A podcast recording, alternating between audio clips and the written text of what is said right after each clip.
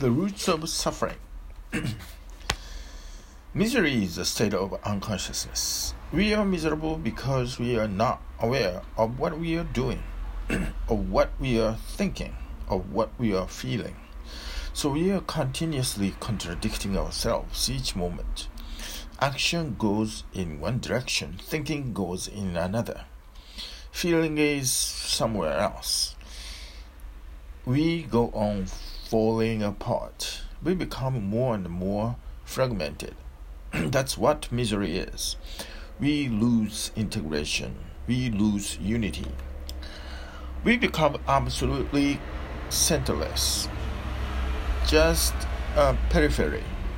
And naturally, a life that is not harmonious is going to be miserable, tragic, a burden to be carried somehow, a suffering.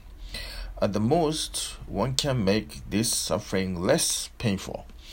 And there are a thousand and one kinds of painkillers available. It is not only drugs and alcohol. The so called religion has also functioned as opium. It drugs people, and naturally, all the religions are against drugs because they themselves deal in the same market. They're against the competitors. If people take opium, they may not be religious. There may be no need for them to be religi- religious. They have found their opium. Why should they bother about religion? And opium is cheaper. There is less involvement. If people are taking marijuana, LSD, and more refined drugs, naturally they are not going to be religious because religion is a very primitive drug. Hence, all the religions are against drugs. The reason is not that they are really against the drug. The reason is that the drugs are competitors. And of course, if people can be prevented from using drugs, they are bound to fail they are bound to fall into the traps of the priest. Excuse me. Because then that is the only way left. That is the way of monopolizing. So only their opium remains in the market and everything else becomes illegal. People are living in suffering. There are only two ways out of it they can become meditators, alert, aware, consciousness. That's an odious thing. It needs guts. Or the cheaper way is to find something that can make you even more unconscious than you are. So you cannot feel the misery. Find something that makes you utterly insensitive. Some intoxicant, some painkiller that makes you so unconscious that you can escape into that unconsciousness and forget all about your anxiety, anguish, meaninglessness. The second way is not the true way. The second way only makes your suffering a little more comfortable, a little more tolerable, a little more convenient, but it does not help. It does not transform you the only transformation happens through meditation because meditation is the only method that makes you aware. To me, meditation is the only true religion. All else is focus pocus. And there are different brands of opium Christianity, Hinduism, Mohammedanism, Jainism, Buddhism but they are just different brands. The container is different, but the content is the same. They all help you in some way to adjust to your suffering. My effort here is to take you beyond suffering. There is no need to adjust to suffering. There is a possibility to be totally free of suffering. But then the path is a little arduous. And then the path is a challenge. You have to become aware of your body and what you are doing with it. One day, Buddha was giving his morning discourse, and the king had come to listen to him. He was sitting just in front of Buddha and was continuously moving his big toe. Buddha stopped talking and looked at the king's toe. When Buddha looked at this his toe, toe, obviously the king stopped moving it. Buddha started talking again, and again the king started moving his toe. Then Buddha asked him, Why are you doing that? The king said, Only when you stopped speaking and looked at my toe did I become aware of what I was doing. Otherwise, I was not at all conscious. Buddha said, This is your toe, and you are not conscious. Then you can even murder a person and you may not be conscious. And exactly in that way, people have been murdered. And the murderer has not been conscious. Many times in the courts, murderers have absolutely denied that they have murdered. First, it used to be thought that they were just deceiving, but the latest findings are that they are not deceiving. They did it in a conscious state. They were so enraged, they were so angry at that moment that they were possessed by their rage. And when you are enraged, your body secret, secretes certain intoxicating poisons. Your blood becomes intoxicated. To be in a rage is to be in a temporary madness, and the person will completely forget about it because he was not aware at all. And that's how people are falling in love, killing each other, communicating, committing suicide, doing all kinds of things. The first step in awareness is to be watchful of your body. Slowly, slowly, one becomes alert about each gesture, each movement, and as you become aware, a miracle starts happening. Many things that you used to do before simply disappear. Your body becomes more relaxed, your body becomes more attuned, a deep pe- a deep peace starts prevailing. Even in your body, a subtle music pulsates in your body. Then start becoming aware of your thoughts. The same has to be done with the thoughts. They are more subtle than the body and, of course, more dangerous too. And when you become aware of your thoughts, you'll be surprised at what goes on inside you. If you write down whatsoever is going on at any moment, you are in for a great surprise.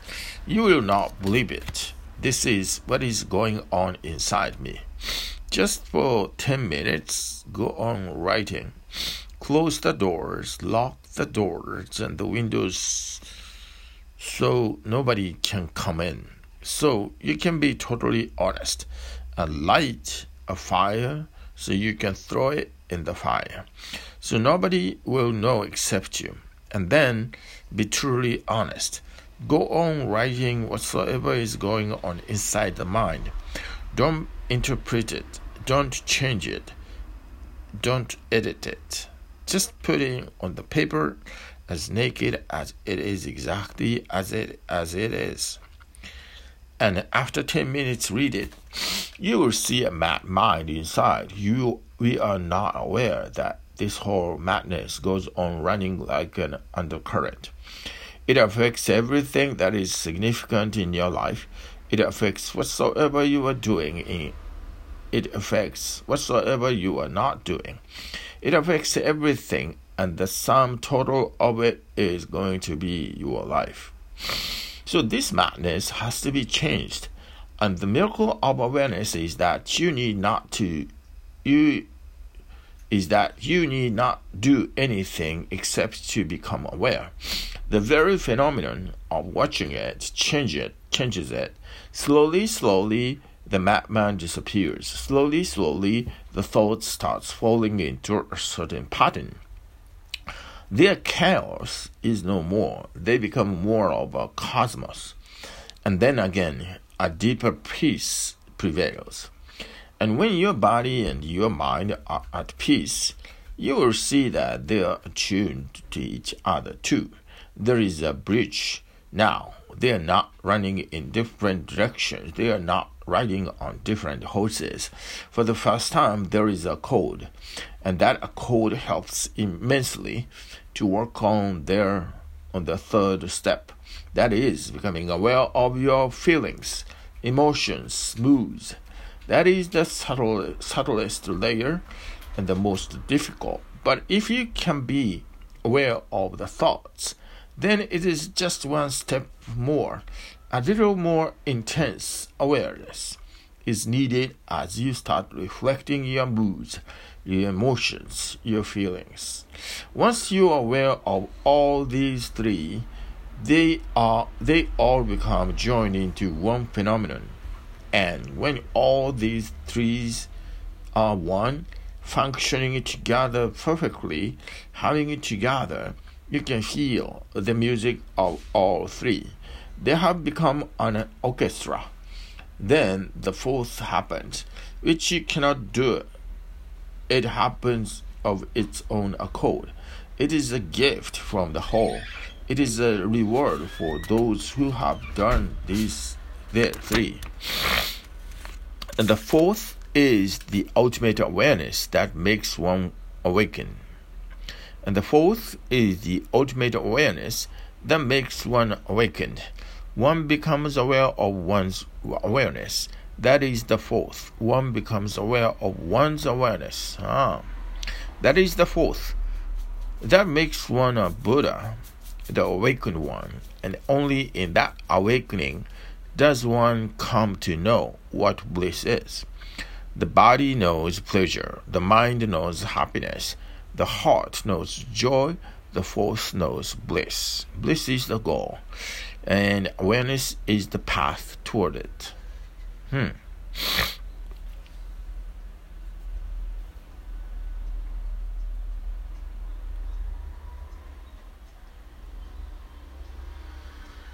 Private words.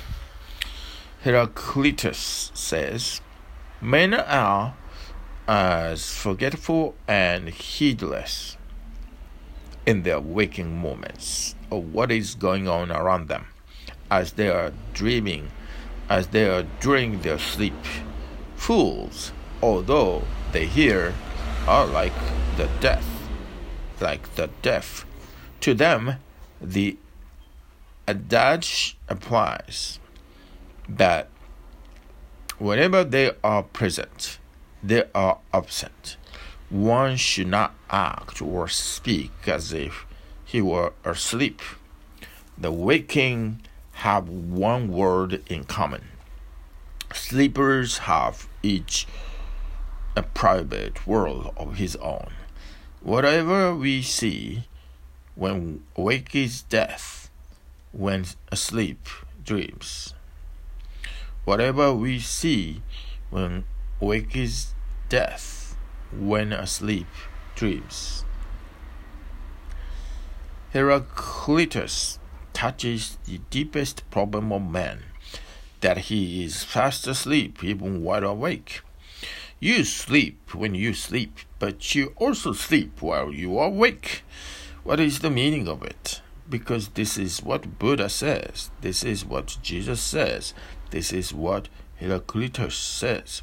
You look wide awake, but that is only appearance. Deep within you, the sleep continues. Even right now, you are dreaming within. A thousand and one thoughts continue to continue, and you are not conscious of what is happening. You are not aware of what you are doing. You are not aware of who you are. You move as people move in sleep.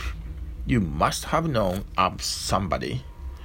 You must have known somebody who moves does this or that in sleep and then goes back to sleep again. There is a desire, there is a disease called somnambul- somnambulism, somnambulism, somnambulism, somnambulism. Many people in the night get up from their beds.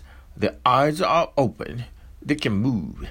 They can move. They can find the door. They will go to the kitchen. They will eat something. They will come back and they will go to bed. And if you ask them in the morning, they don't know anything about it. At the most, if they try to remember it, they will see that they had a dream that night, that they woke up, they went into the kitchen, but it was a dream at the most.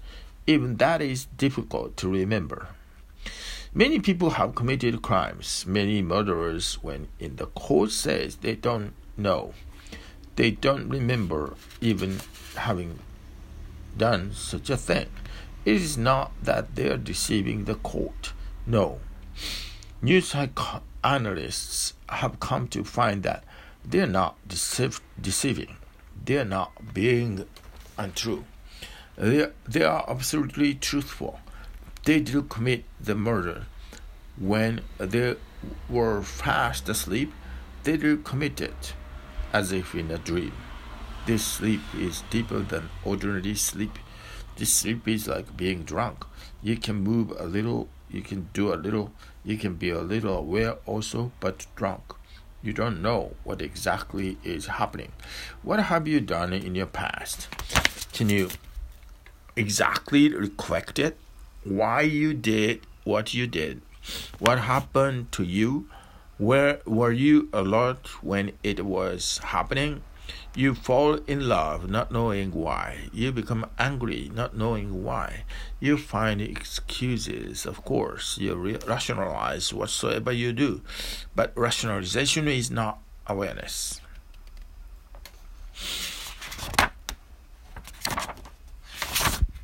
Okay, that's it for here.